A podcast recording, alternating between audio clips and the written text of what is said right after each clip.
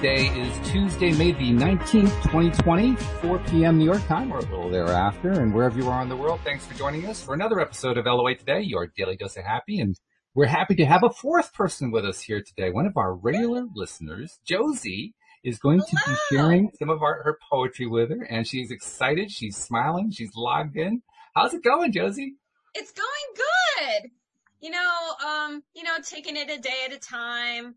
Uh, each day I, I wake up, I have breakfast and have tea and do some journaling. I'll go for a walk, watch some TV or movies, read a bit, and write a bit and, you know, go for another walk, do some nighttime journaling. You're really dedicated. I mean, seriously, you are going after being in a good place no matter what's going on. Good yeah. for you. Um, some admit it. Some days it's better than others. Sure. There, there are some days where I've cried. It's okay to cry, people. It releases emotion. Mm-hmm. And no uh, you know, especially the news. I I try my best to stay away from the news. I mean, my mom has it on. I'll listen to some of it, but like, you know, it it upsets me. And I for a while I had a bad habit of checking the numbers, which, um, Joanna, I think it, uh, your sister-in-law, mm-hmm. because I know she, she's involved with statistics. She was oh, saying oh, sure. not to trust all the sites with their numbers because she didn't trust any of the numbers. mm-hmm. just, just, point blank, she doesn't trust any of them because of the mm-hmm. way the methodologies are so inaccurate. And by the way, that question I asked, what's the impact of color um, on on human psyche, I was referring to like colors like of clothing and surroundings yeah, because like uh, colors. Yeah, okay. I was reading in this book Joyful by I forget the name of the author, but she was mm-hmm. talking about like scientific studies on the impact of color on mood. Mm-hmm. Mm-hmm.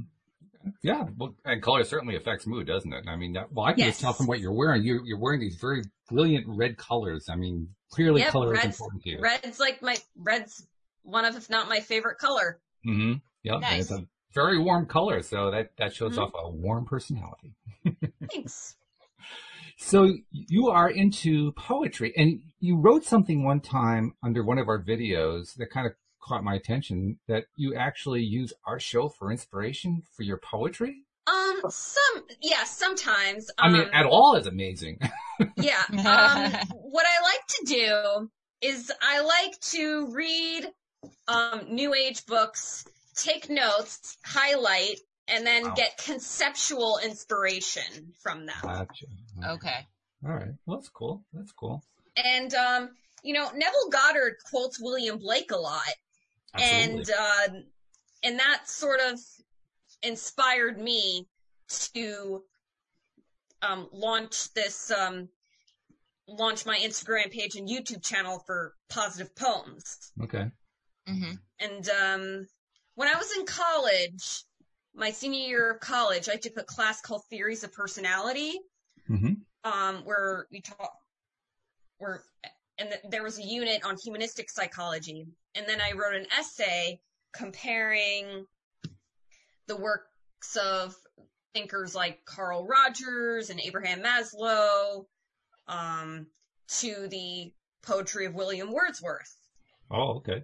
And um and I that was I'm not I'm not kidding that was legit my favorite school project I ever did because I learned so much about the human mind and it made me uh, want to learn more. I, I, can see how that has such a broad panoply of possibilities. I mean, Wordsworth and Maslow are not two names I normally put in the same sentence.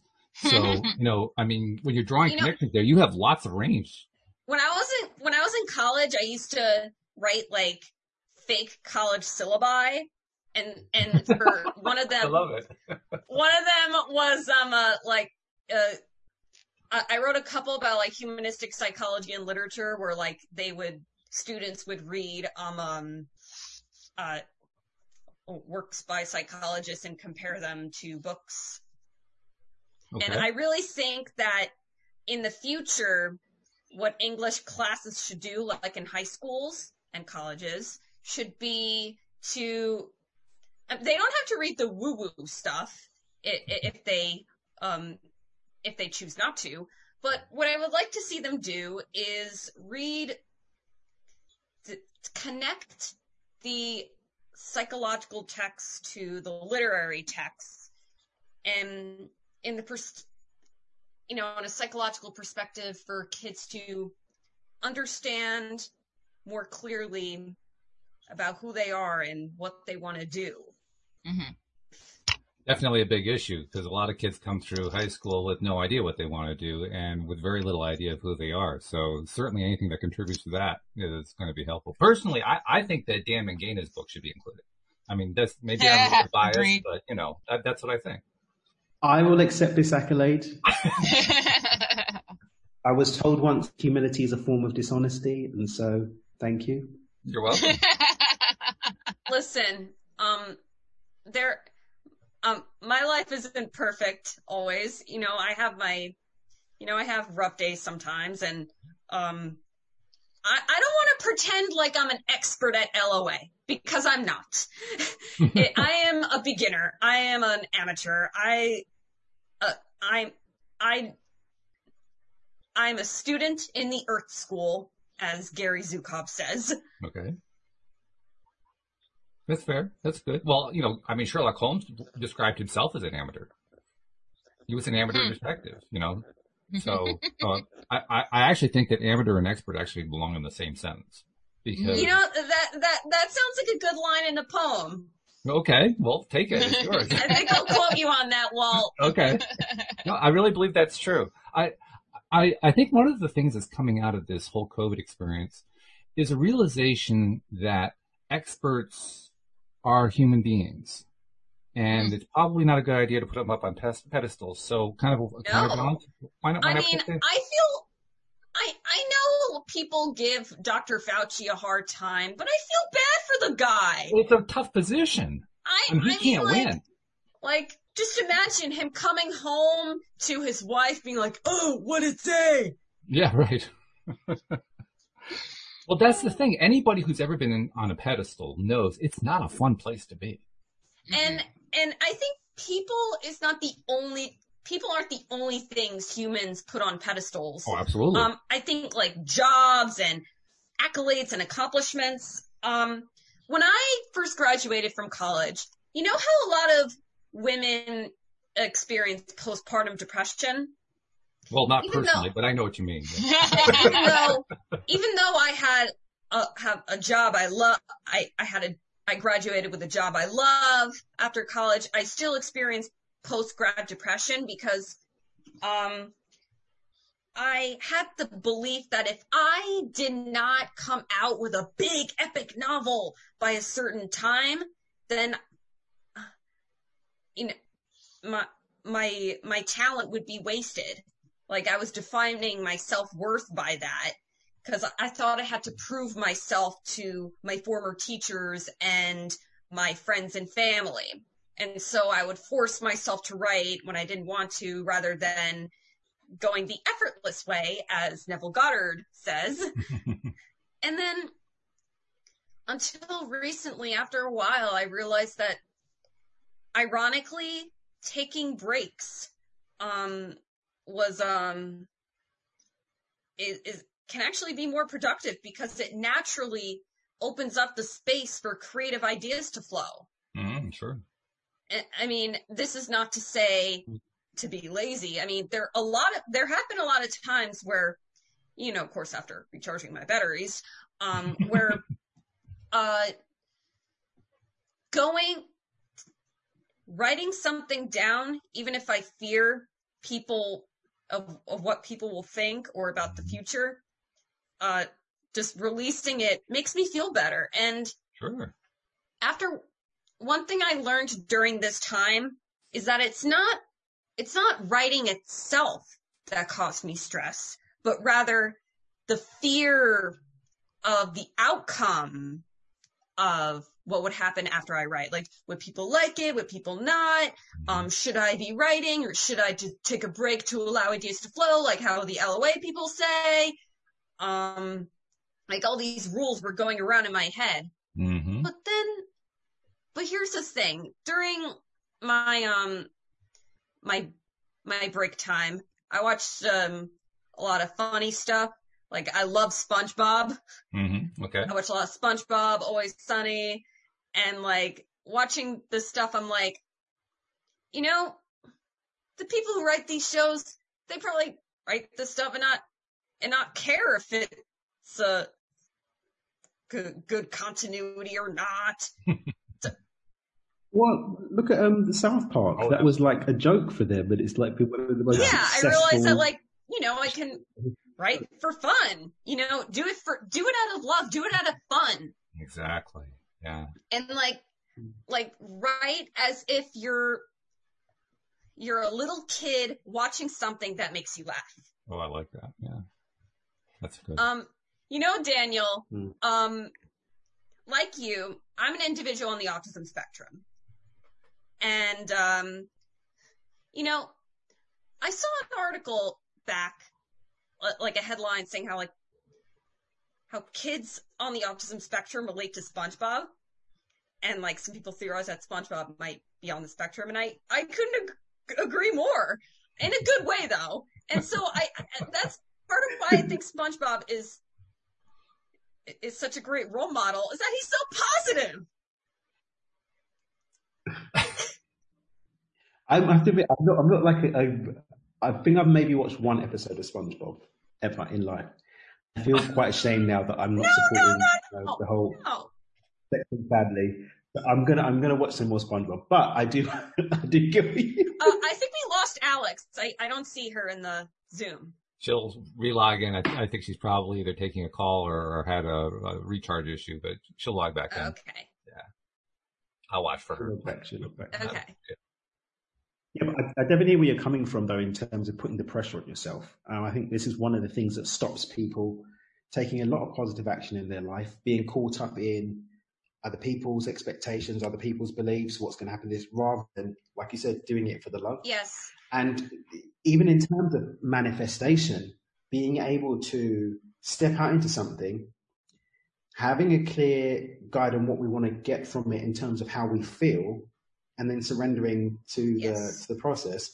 That's where the fun and the, the Intrinsic adventure in life really Versus extrinsic motivation, like what you, Joanna and Louis D'Souza talked about um, yesterday on the Mhm. podcast. Yeah, exactly. sometimes I, I I like to listen to podcasts while I eat my meals, and I'm a really slow eater, so I like to write uh write in my notebook while listening to podcasts, like you know, educate myself. Like I like to listen to Gaia TV episodes and take down notes. hmm That's cool. That's good. And and you've ended up uh, writing poetry that uh, you wanted. You felt good enough to share because Yeah. it was cool. You actually reached out to me. And, I mean, it wasn't like I was going to look for you. You reached out and said, "Hey, I've got some poetry." That meant you felt good about it. You felt good Yes. about what you wrote. You wanted to include it. You wanted to be part of the conversation. So I'm Yes. really intrigued. I know that all of us, Daniel, Alex, we're all intrigued, and, and listeners are intrigued too to find out. what Alex, are you you're gonna share? back. There's Alex. Yeah, she's hooking back in. You missed you missed um, my SpongeBob comment and Daniel's reaction. Dang it. I said that SpongeBob, in a good way, could be on the autism spectrum, and that he's also a good role model because he's so positive. He Big knows. facts. Yep. I totally agree. Sorry about that. My phone had died and I thought I had it on the speed charger, but apparently it was the regular charger. Ah, yes. Well, that happens. So now I'm on the speed charger. So we're You're good. back. That's the main thing. Darn you, charger of the wrong speed. Trying to do Zoom while you're on one percent. That's the that's the struggle. Yeah. Hashtag the one percent. Oh, I don't know what most people mean by that, but okay. So share something with us. Give us some, give us a Okay, taste of what your um, poetry's like. well, this th I have this is my new. I have a video of this. This is one of my newer. Uh, you know what? Actually, let me pull out my phone because it's on my Instagram page, but I don't have it printed. This is one of my older poems. Okay. How to write a book without really trying. hmm Okay. Sounds like a good title. Okay. Um, it's weird searching for yourself. That's fair. Well, tell you what, while you do, I'll give you a No, little I got to- it. I got it. You got it? Okay, go ahead. Okay. Um, how to write a book without really trying. The best way to write a story is to do nothing. You're probably thinking, that's contradictory.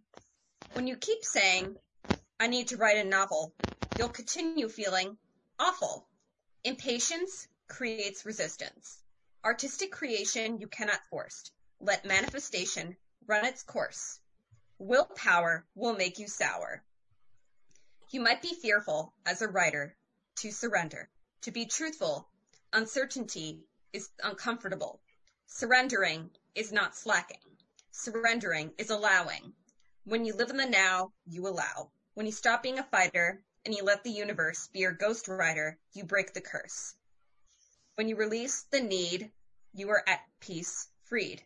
You place the seed, clear the field, creation and inspiration, you will yield. This spark is the mark. To see glory in your story, don't moan, let go, let it grow on its own. Unexpectedly, creativity will rise to your surprise, making you want to pursue, want to care, to the point where your endeavor won't feel like effort. Since the vision has reached completion, in the subconscious, the realization, the creation is effortless. Learn to love yourself. In turn, I guarantee you'll see a book on the shelf. Wow. All right. Nice. Very nice. Or the, the snapping, they usually, Yeah. yeah, that's right. There we go. So, uh, by the way, there was one line there that you uttered, and I had never heard that particular phrase before. I liked it. You said, "Willpower will make you sour." Ooh, yeah, made it up. that's exactly right. So, um, in coming up with rhymes, it is not easy. Um, but it's fun to do because, Mhm. you know, a lot of modern poetry doesn't rhyme. I'm not a. A lot of modern poetry. I'm, I'm not going to give names, but I'm not a fan of. Like people write like this stupid stuff and it's like, and then they, it's, it, let's just say that it's on the shelves of Walmart and Okay. Shots fired. I shouldn't know. I, I shouldn't say. Well, now we know for sure you have a position, you have a viewpoint, and you defend your viewpoint. And that's a good thing for a poet or any kind of author to do because if you can't Mhm. defend your viewpoint, you can't express it clearly. You know how to express it clearly. Yes. And that's the key thing. Um, I, that's that was the biggest takeaway I took from your poem. You you were not only, I mean, yes, you were doing rhyming, and obviously rhyming does take some practice, but you were using your your um, structure to communicate. You you you weren't just throwing out random thoughts. There was there was a thread running through it, and and that's the art is creating that thread and making it clear enough that anybody following the poem can understand what the thread is. Well, one of the narrations, bear with me. It's it's in my closet. I'm gonna go get it.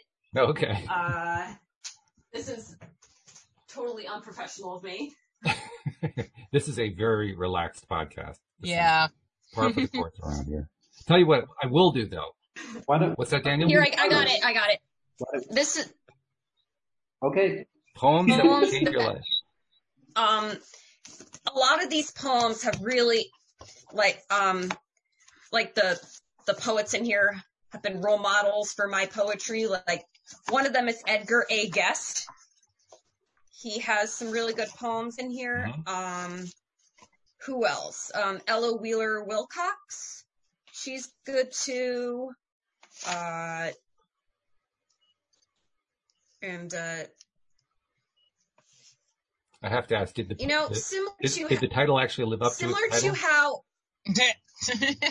Did, did, did the poems actually change your life? Because that's what the title of the book is.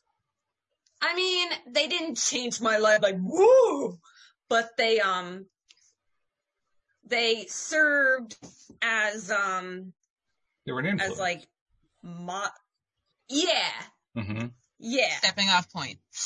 Right. yes um how often does lasting change happen with a boom? Normally, oh happens with yeah it, it it takes time you know uh just like how a, a, a, I know it's, it's cliche to compare growth to a plant, but it's a cliche because it's true. yeah, it's a Um, pretty good yeah. comparison. Um, Mhm. plant, just, just how plants need time to grow. Mm-hmm.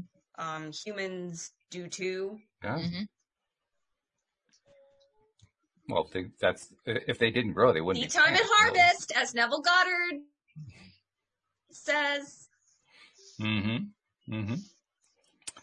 So okay. Um, do you have something else to share with us? Yes. Um, my um, this was my most recent poem. I I did a video on it um a couple days ago. Um, I am light. I am light. I work day and night, doing whatever deed in times of need. I'm electricity, powering every city. I aid wait staff and table service. I light up every office. I light up the floors of all kinds of stores. I make way for transportation vehicles. I communicate through Morse code signals. I am the radiant sunshine, helping flowers bloom from the vine. I gleam from the crown of every tree. I am a source of vitamin D. I shine inside and out of crystals with my divine sparkles. I am clarity. I am unity. But I cannot talk about my spark without first thanking the dark. I cannot go on any pilgrimage without my, without my mirror image. Very nice. All right. I like that. I like that. I like I like the fact that uh, basically you did a poem about what I would call source energy, which is really cool. Mhm. I Yeah, like that a uh, lot. that was one of the hashtags I used when I shared it. Yeah, yeah. I, I can't actually. I'm sure there are other poems that have done that, but that's the first one I can think of. So that's pretty cool. I like. it. yeah. Well, Gary Zukav has a chapter in here called Light, and that was one of the um the uh, inspirations for that poem. Okay. Yeah. And what I do when I highlight these books is that the stuff about like negativity, ironically, I highlight in yellow, and then uh um the stuff about positivity I highlight in pink because you know I'm a girl, I like pink. Interesting thing about pink, by the way, you may not know this. Back in the 19th century, the colors were reversed. what? Mhm. You You know mean that? blue is for Pink, girls pink and was pink the was for color, boys? and, and and blue was the girl color. Yeah, Well, it's kind of come full circle, hasn't it? it kind of has. Yeah.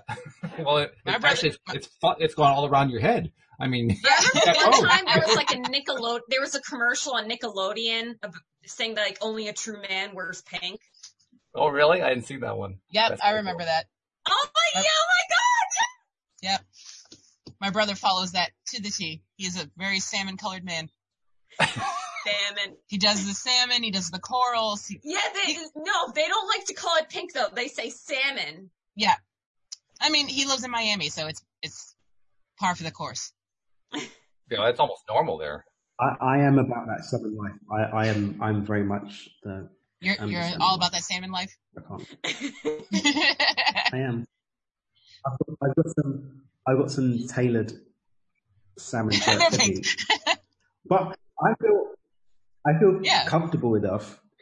But this was pre Olga though. I haven't really been about the pink life since. well, then. Who don't know how said that would- pink has to determine gender? Like, colors, colors are, no, I no, no, I know. I I'm was just just saying, saying. like, I'm expecting it. Right, exactly. try Yeah, we're not- Yeah, we're- We're not, we're not going to use I'll the W word right when- now.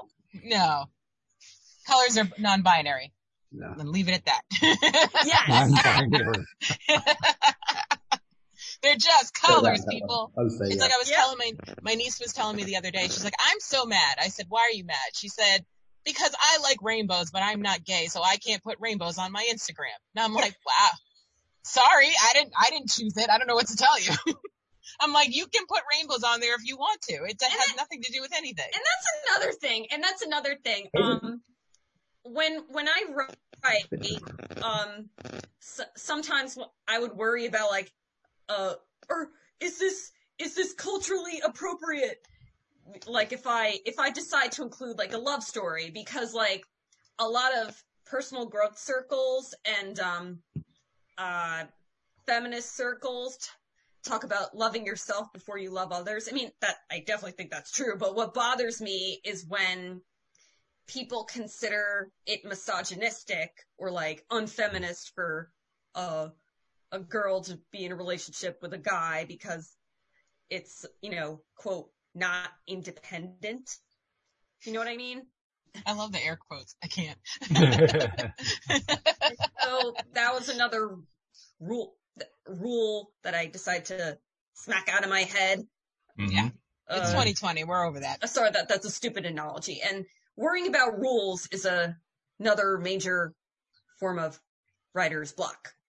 Mm. And speaking of rainbows, I have another poem called "To All the New Rainbow Children." Ooh. Well, I, I came up with this because um, there there's the indigo children and the crystal children, and then they say that the next like generation of those psychic children is the rainbow children, and so that and and they're saying that you know there's going to be a COVID baby boom, uh, and There is. So yeah, and my That was not hard cousin just had it. My Yeah, gyno my told me cousin- that. my cousin my cousin just had a baby and a friend of my brother's just had a baby and my neighbor it, she was due a couple days ago but i don't think she's given birth yet and so um i mean by the time she's watching this video i think she probably has given birth so congrats Oh, okay. carrie but anyway um the poem i wrote in celebration of that is called to all the new rainbow children. Okay. Arrival of new individuals, new students on the school of earth, creating miracles from conception and birth. Sensitive, yet also intuitive, the rainbow children are here to turn us away from fear towards wonder and play. They don't follow any rule. They use their imagination, for in the earth school, that's the best education. As their name implies, they experience all the color strips, all the smiles, laughs, tears, and cries as they develop relationships with those around them.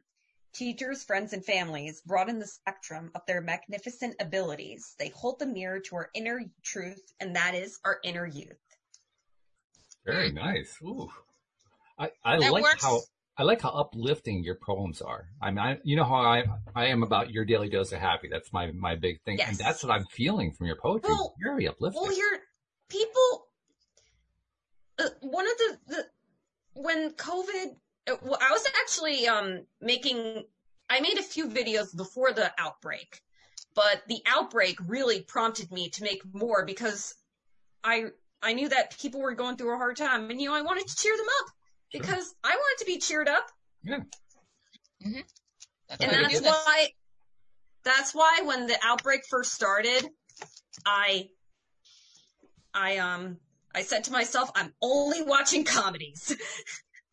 Good That's for how you. you do it. But but surprisingly, I actually love horror movies, despite you guys thinking I'm a positive person. I love horror movies. Wait, that's that was that's just do. blowing my, I my do. a little bit. I like bread, I like poetry, and I like a little bit of butter on screen. I love I love the movie Hereditary. That's one of my favorite, most recent. I neither can neither can I. Did anyone see that film Signs? Did anyone watch the film Signs? Yeah. With Mel Gibson I and did. Joaquin Phoenix. Mhm. There was one scene, the one scene where they show the aliens walking in. I'm already getting goosebumps thinking about it. Yeah. No, I'm Same. I I I'm know a few of you are Harry Potter fans. hmm Now, Mhm. Uh, you are talking to the Temple of Harry Potter initiates. We are the Um, high priestess, well, priestess of the I- Temple of Potter. I was never a huge Potterhead, but I liked the first two movies, particularly the second one. hmm Mhm. And um, I remember when I was little, the second one scared me with the Mm, spiders and the snake. When the Yeah. people were petrified, I was like, "Oh my god, so scary!" Mhm. But yet, the funny thing is that when when I was younger, even if a scene scared me, I was propelled to watch it again because I liked the thrill. Well, that's just it. That I think that's why horror movies are so popular. exactly for the reason you just described. Not that people want to live that experience, but because they like the thrill. It's like a roller coaster ride. I was just Yeah. gonna say that. It's the roller coaster effect. That's exactly what it is. Yeah. No, I don't do you. roller coasters or horror Hot films. No. No. I do no. roller coasters. I don't like that uh that jumpy feeling in my stomach. Mm-mm. Well, We went. Me and Olga went to. Um, we went to. Coney Island in Mhm. the But- last summer. But let me, but, but saying that you're scared of horror movies does not make you a chicken. It means you're No. brave because you're admitting your vulnerability, Exactly. as Brene Brown That's says. Ooh, man, man. that is Uh, true. No, I'm never ashamed of being a giant scaredy cat. Not at all. And let's be perfectly honest, everybody likes different kinds of stuff. I mean, I was Mhm. never much Yeah. into horror. I, I would walk into a horror film and just start laughing and I had to leave because I was ruining it for everybody else, you know, so I just couldn't stay. But I love like detective stories, murder mysteries. Now, Mhm. is that really all that different? It, I mean, it doesn't Yes. have the graphic stuff in front of you where it's like, you know, Did any of you, at you did, the roller did any of you, did any of you see Parasite? no. I have not no, seen that. No. So good. Not once, not never. It's not, it's not on my list. Sorry. It's okay. well, it's on another list, the one that I'm not watching. right?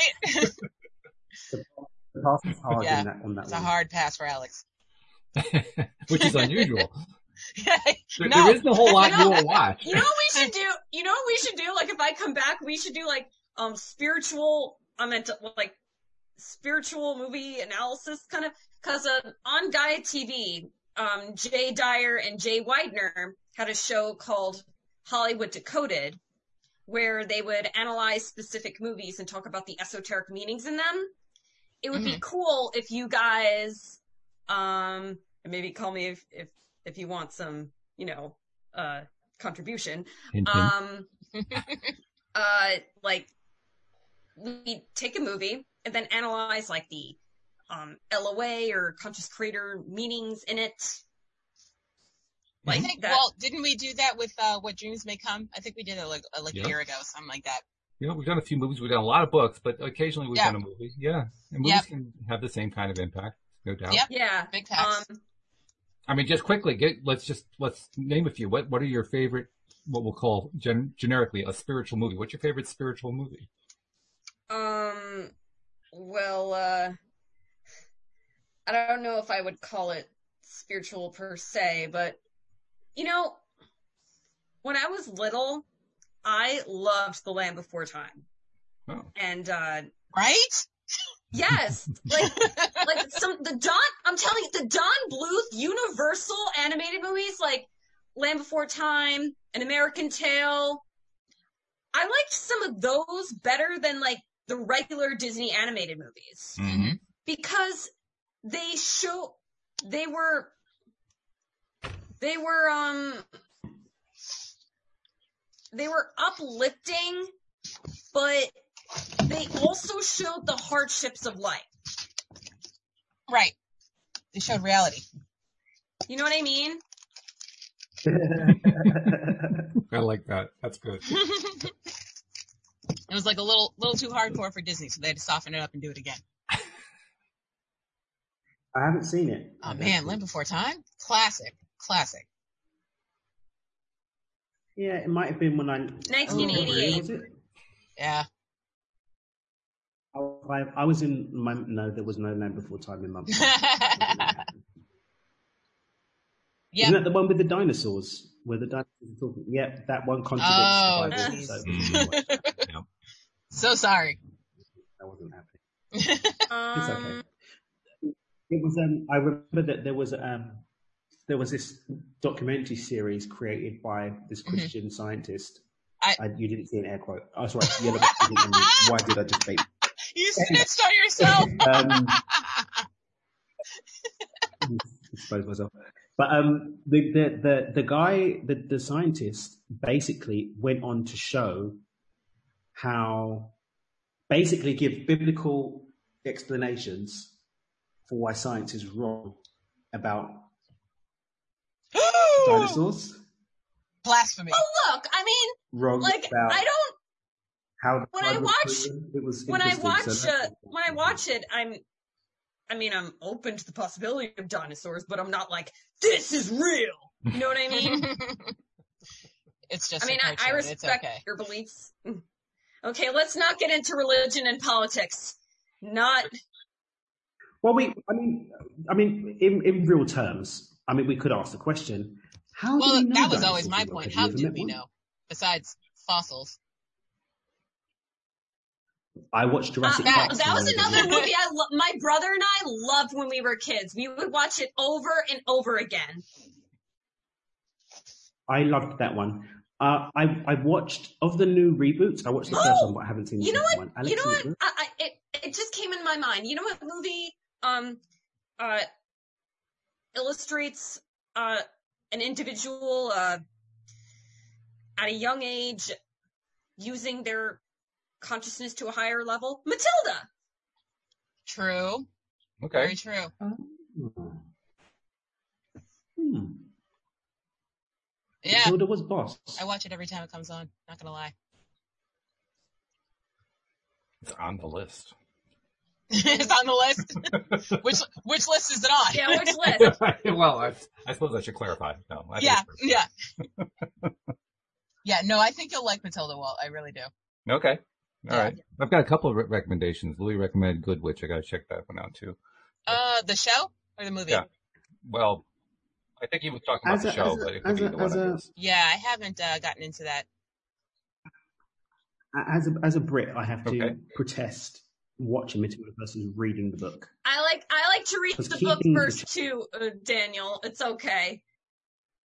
Key things have changed to Matilda that I don't think Rolly D would be very happy Rolly about. T. I like that. Just, just saying. That, that's Yeah. one of those ongoing things, though. Danny DeVito was a pleasant representation, but key things changed. That uh, I mean, when, when you when, when it comes down to actually know. taking a book and putting it into a movie, you've already lost because you can't get more than a fifth of a book into a movie. There just there's just no way to do it. You Yeah, have, and have a um, certain amount of time to work with, and that's it. Speaking Yeah. of adaptations, I've been talking about Dune a lot in the chat. Um, they're not adapting the entire book. I'm talking about the upcoming Dune in December. It's only the first half. And um, if the They're making a new movie of Dune. Is that what you're saying? yes, it's Oh, coming okay. out in December. Okay. I, I read the book during quarantine. There's something poetic about that. oh dear. Oh I- dear. I'm not kidding. I'm, that's not meant to be a joke. I mean, it's like Oh, Okay. Literally, there's something poetic about that because Dune is a desert planet. I mean, Yes. they were, they were basically on their own there, and that's what Mhm. it feels like to be in quarantine. You feel like you're on your own. Oh, okay, Yes. I see what you're saying. Yeah. And uh, I, I mentioned like the Bene Oh, Gesserits, and then it connects to like Buddhist stuff. hmm Yeah. And um, when I, uh, when when I, this is sort of off topic, but like. We like, have a topic right now. right, right, right. When I journal, because journaling is very helpful for me in terms of gathering my ideas. Um, when I journal at nighttime, I like to listen to music, calming music. Um, I like to listen to this Icelandic band, Sigur Rós. They have really, they have they're re- very groovy. They they've really have just calming songs that I don't know if it's five to eight hertz, but they could be using it without them being no without them being conscious or aware of it. Sure. Why not? Um, I love movie soundtracks. There's a track um, at the end of the Blade Runner 2049 soundtrack. Um, all the best memories are hers slash Tears and Rain. That like it's like when I hear it, it's so transcendental, and that's why I like to leave that song last Mhm. when I journal. And then after that song plays, I like to put on like a meditation or uh or um some ambient sounds. Do, do you, uh, I, everybody's going to have a different answer on this one, so obviously there, there's no wrong answer, but do you in some ways equate music and poetry? Do you feel like they cover much the same territory? Um sometimes I I mean uh they both have rhythms, and there's certainly a lot of lyrics that are poetic, depending on the song. But I, but um, but I wouldn't call every form of music poetry Okay. because some lyrics are, you know, just yes, Yeah. There are lyrics that are very poetic, and then there are lyrics that are, you know, informal. Let's party and have a good time. Like, yeah, it's a great beat, but I don't consider it poetry. I mean, I don't mean to mm. sound like snobby or pretentious, but like, you know what I mean? well, sometimes you have to sound snobby or pretentious in order to get your point across. It's a valid point. It's your mm. perspective. Your perspective's always going to be valid. Yep. I mean, seriously, that's what it comes down to. And, and there are going to be people who don't like my perspective or your perspective or someone else's perspective, and that's okay. Yeah. Fine. There's nothing wrong with that. That's why Yeah, it's your the- perspective. That's right. Yep. Yeah. So, Um. So, uh, Walt, yes, uh, ma'am. were what are some of your favorite books? Like My favorite fiction. books? Fiction. Oh. I'm t- not, I am a Harry Potter fan. I, I, I enjoy all the books. Um, I am not one of those who gets all upset about the movies diverging from the books with one exception. And the Uh-oh. exception is, um, cause, cause I understand how difficult it is to make a movie, particularly from the later books in the series, which were like, you know, twice as thick as most encyclopedias. I mean, there's just no way you're going to get a good movie out of that.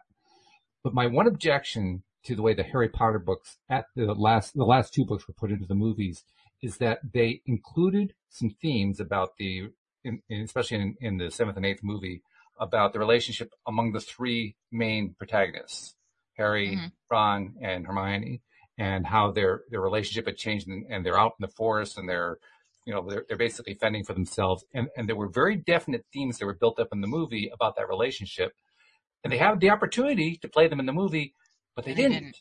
hmm And that bothered me.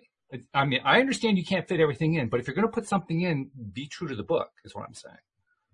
I Don't agree it, because don't I it felt like completely different. I felt like that was the driest part of, of the movie. Is, Yeah. is was that the relationship that it, there was something under there, but it wasn't enough. It, it's, it just didn't capture what was in the book. It Yeah, didn't capture it at agreed. all. you. What else? What other fiction books do you like? And Other and Daniel and Alex, feel free to pitch in and talk about some of the books that you guys. I have no favorite. I Yes, mentioned yes. We don't, Holmes. I- we don't I like talk Holmes about. Daniel's favorite things. I mean, like I, I, I've read all the Holmes books three or four times. I actually have Wow. used the, uh, the writings of, of Doyle to help me understand my own thought process. I like to use some of his aphorisms. Um, one of my favorite aphorisms from Doyle is the idea that when you have eliminated um, the improbable, whatever um, remains must be the truth. And Mhm. it's a tough concept. It's an important concept within a detective novel, but it's also an important concept in life. Whenever, whenever you have, um, whenever you remove the, the impossible, I said the quote wrong. Whenever you have re- removed the impossible, whatever remains, however improbable, must be the truth. Is true, Mhm.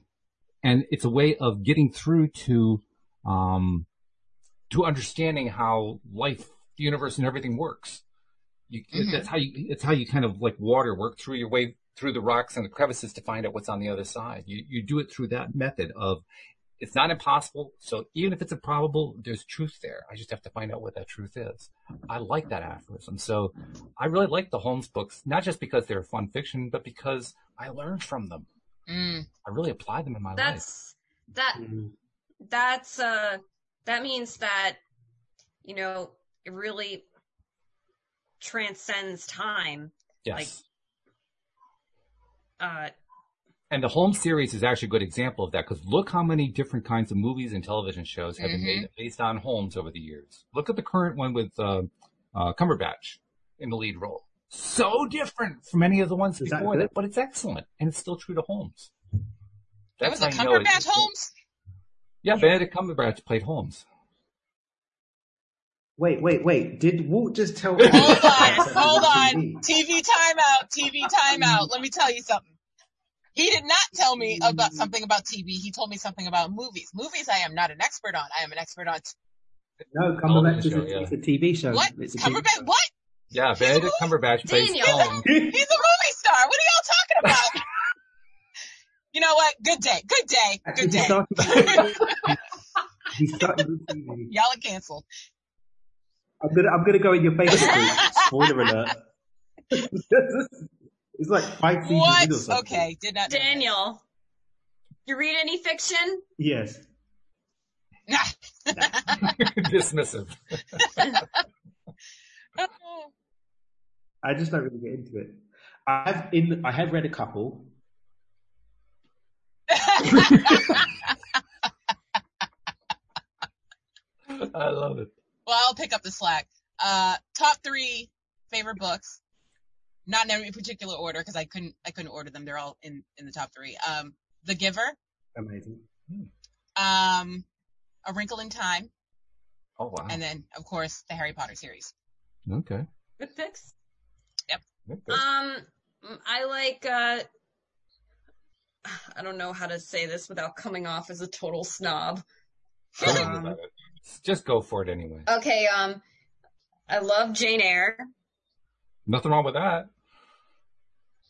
It, it, it's just so before its time in that it depicted a heroine who learned to love herself first before, um, committing to a romantic relationship. Mhm. and Mhm. it's it's that that's why it I think part of that's why I think that Jane Eyre is such a great role model for girls. hmm Is that she it's a novel about it's a novel about self actualization as well as love. Mhm. Um what else? Um well I really liked Dune. Dune was a really good book. Mhm. Have you read all I- three? I just finished. No, the first one. I just read the first one. Oh, okay. I- I'm curious to know when, when you finish the other two books. Let me know what your your take is, because I, I have to honestly say, Dune was interesting at first, and it kind of got a little bit. Well, well, like um, well, people on a, a, a lot of people online say that uh, like the books written by his brother, Frank Herbert's brother, were, you know, not so great. Watership Down. I love Oh, I Watership love Down, that one. Yeah, and I love the movie. yep. Yeah, that that one I enjoyed a lot. That one I ought to revisit. I haven't read that one again. in a long Um, what else? Uh, uh, I I love books by Mitch Albom. I I don't know him. Five What People does he You do? Meet in Heaven never heard of him. and Ah! uh, The Timekeeper. Okay. That stuff. Love those. Well, uh, the movies. I, I didn't read the books.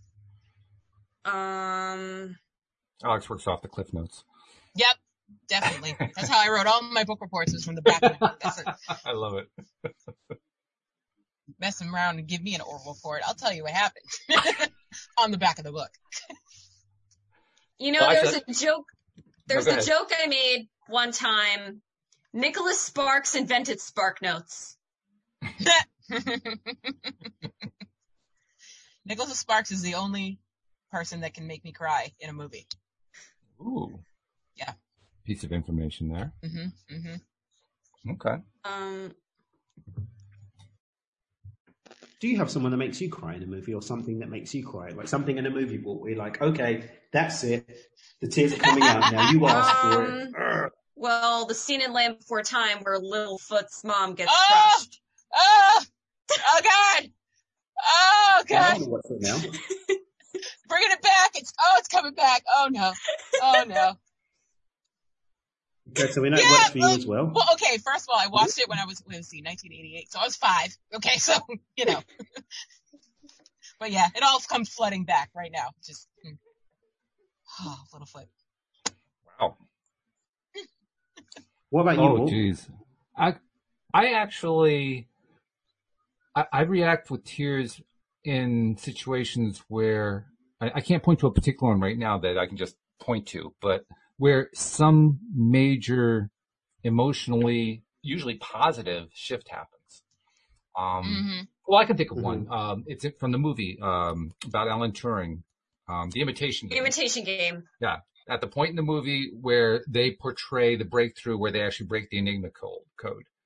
And um, Benedict Cumberbatch as Alan Turing says, it turns out that uh, Heil Hitler is all you need in order to be able to break the code. And that's like the major breakthrough because they've been working through the entire movie trying to figure out how to break this code and they finally did it. And they're all like stunned. They're amazed. Oh, another one of my favorite books. It just came to Anne of Green Gables. Oh, okay. Classic. Classic. Great series. Yeah, sure. Well, it's probably that. That was this one probably. Either. I've I've read hundreds of books, and of the hundreds of You've books heard of I've none read, of ours. There's maybe a dozen. Listen, Daniel, we still like you. Don't worry. There wasn't any doubt. Well, I was loved before, so I'm not sure how I feel. There's like a downgrade. Hmm. I'm dying. Oh. I, I think this is a good time to remind people who are not yet subscribers to become subscribers, don't you think? we pick the strangest times to make these little announcements, and this seems to be a good time. to do Yeah. it. So, Um, you know, I, I was asking you guys about books you like, um, because I, I didn't just want to talk about myself. I wanted to, um, you know, learn more about you guys. Mhm. Because now you know what it's like to be on a podcast where you're you're trying to keep the conversation going, right? yeah, yeah. It, um, c- you guys helped me through so much during this time. wow, Thank you. that's that's wonderful to hear. That's really. I mean, we love it whenever we get somebody sending us an email Mhm. or a Facebook message or you know text message or something like that, and it's it's just as good, if not better, to hear it live like this, Live. talking to somebody. So wow. Yeah. I mean, we would do it anyway. Don't get me wrong. We would just do this if there was nobody listening, but it's so Right. much better when we have that. It's just great. So thank you so much for that. Yeah. I and I could tell I could tell you guys you guys are always happy to have a guest and um, I feel very humbled to be on here especially since I've been listening to oh, I listen to a lot of movie podcasts and I always imagined again scripting I always imagined myself like joining like having a conversation on a podcast talking about movies and uh you know it it came true How about that?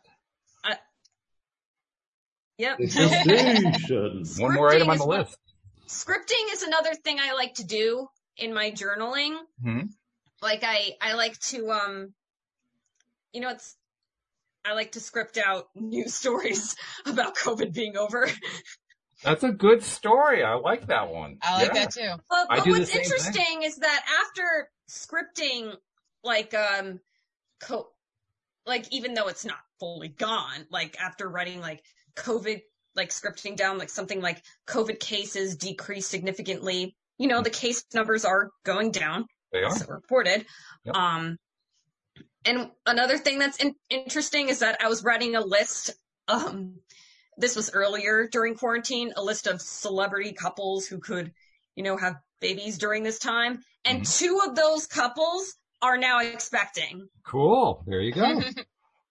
Yeah, I need to know who. who, and what are your thoughts and opinions numbers for this weekend? No, no, I'm not, I'm not, I don't do, I don't do lottery. No psychic does. That's the first thing they'll tell you. There's just needy, there's just needy energy I don't. I don't care about revolving celebrity around it. I don't. I don't do celebrities either. Here we are having a conversation. Do a lottery every once in a while for amusement. True. I mean, it is funny. Okay, well- you gotta So give it. It who are is the funny on the expecting? screen when it says "Sorry, you're a loser," just like the way it's written. Would have been more um, would have been more interesting to know what the lottery numbers are. But I'd be very happy to hear about your other fortune telling powers, which aren't No, I, I, I- no, I'm not. I'm not a psychic. I'm not. well, I think there are funny. psychics would disagree with that. maybe it's you funny. There was an yet. episode I was watching. There was a there was an episode of Always Sunny in Philadelphia where um um they there's a psychic and he's a phony, and then like uh he he tells them that their mom is still alive, and then they go to the the Oh, grave to dig her up Oh god! and then the dead body's there. Oh no. And then and then Frank, Danny DeVito's character is like, I paid off the psychic. It was so funny. Hmm. paid off the psychic. Wow. Oh dear. All these uh, programs I've missed. I'm telling That's you, quite morbid. We all got different tastes in Really humor. Quite, that's okay. That's fun. quite My wife, my wife has said this to me from the day that we met. She says, "I think I'm hysterical. Nobody else gets my humor, except Well- I get her humor, and that's why." She's only projecting her own insecurities then. Well, it, if you heard her say it, you would you would wonder about that. You you would kind of I'm sure your like- wife is a very, uh, very nice woman. I would love to see her on the podcast one day. She well, actually, she did the first podcast with me, the very first one. Seven I and a know. I heard ago. you say. Yeah. And she has been on occasionally. I, I have to admit, now this is a little bit of an insecurity thing for her. Um, lately she's been saying the last few times I've been on the podcast, there were technical issues. I don't want to comment on anymore because every time I'm on, there are technical issues. And I said, well, you realize that's an LOA thing you're doing. I don't care. hmm I don't So- care. Now she's a psychologist, right, or a psychotherapist? A former psychotherapist. Yeah. She was in practice for about 10 years. Um, it, is she. What does she do now? If you don't mind me asking. Well, she runs the gardening business that Oh, good for You know, her. when we're not in lockdown, that's the main income. you know. Right? and uh, she is pursuing. uh, She she just reached retirement age last year, so she is now kind of expanding her life and figuring out where she wants to go with it next. Oh, how are your cats, by the way? I know you two Oh. have cats. They're wonderful. Yeah, we got two black cats, and uh, They're Joy your is the outside cat. Joy is a male, actually, and uh, Harmony. yeah, that's very female. confusing. Yeah, That's a very Very salmon name, I have to say. but it fits him. I mean, I've said this before, but it, it fits him because if if you interact with him in any way, he is the most joyful animal, not just Mhm. joyful cat. I mean, he's he's as excited as many dogs. That's how joyful he gets, and he's also Bye, what we call Daniel. our- It was so nice. It was so nice to to zoom with you. he's, he's giving us the look. He won't even say it anymore. Now, uh, You muted and how how's your dog? And I'm how's not your going be dog, around Alex? Thursday. okay. Oh, I have two dogs and hold on. Five cats. Oh. Yeah, she's got a menagerie. Yeah. Oh, before Yeah, before, Ge- Gem and I just had go, cat I kittens wanted yesterday. to show you this. Oh my goodness! Oh, it's a squishy. Wow, he's Well, big. Thank you so much for allowing me to come onto the podcast and Our read some pleasure. poems and talk no about problem. Thank you for sharing your poetry. books. Yep. Seriously, that, and you, you read some really nice poetry, really, really good Thank you so much. stuff. And and I'll tell you honestly, I'm not a big poetry fan, but you kind of just made me a fan today. So thank you. That was really good. Welcome. yeah. So thanks for joining us. Okay. Well, that was an unusual hour, but it was fun. I'm not sure what the topic was. The topic I think was poetry, and then uh, like poetry can kind of goes in any, any direction you want to go in. So that's okay. Yeah. Yep. No, that's good. But thank you guys very much. Thanks for dropping in, Bye. Josie. Thank you, live streamers who were kind of very quiet today, but they were paying close attention, so that's good. Thank you especially to our podcast listeners as well. We'll see you all next time here on LOA Today. Goodbye, everyone.